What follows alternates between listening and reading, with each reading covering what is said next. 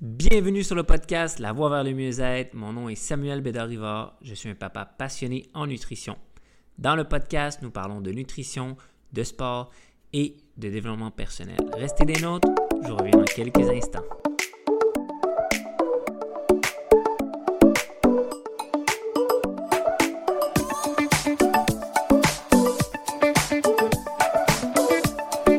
Et bienvenue à tous. Donc, peut-être que tu nous écoutes dans l'auto, peut-être que tu es à la maison en train de faire le ménage, donc peut-être que tu nous écoutes le matin, le soir. Bienvenue à tout le monde. Donc aujourd'hui, nous sommes dans l'épisode, rendu à l'épisode numéro trente-cinq de mon podcast La Voix vers le mieux-être. Aujourd'hui, notre sujet, c'est peut-on manger avant d'aller dormir? Donc, on va voir ça en détail aujourd'hui.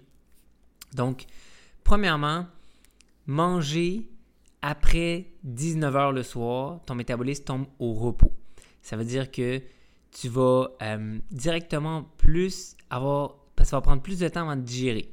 Ça veut dire que si tu manges après dix-neuf heures, bien, souvent ce qui va arriver, c'est que tu vas te réveiller très fatigué le lendemain sans nécessairement te rendre compte. Tu manges tard et tu te réveilles le lendemain super fatigué parce que toi, tu dors, mais ton corps, ton système, ton système est en train de digérer le repas que tu as mangé.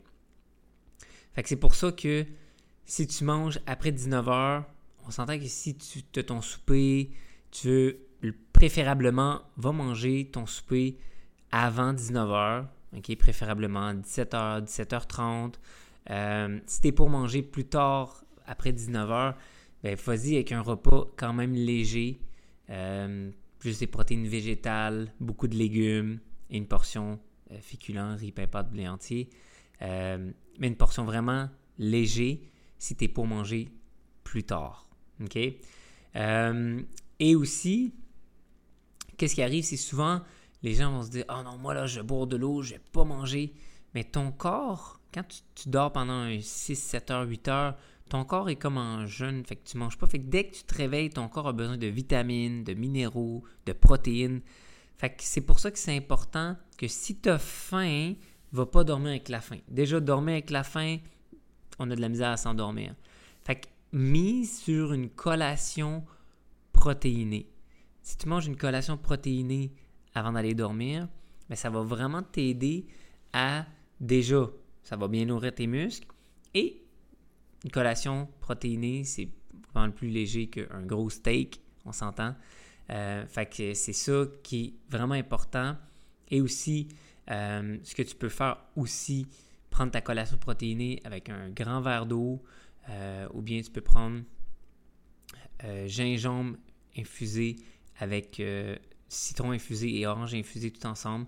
C'est super, super bon le gingembre, ça a des, des super de bonnes vertus.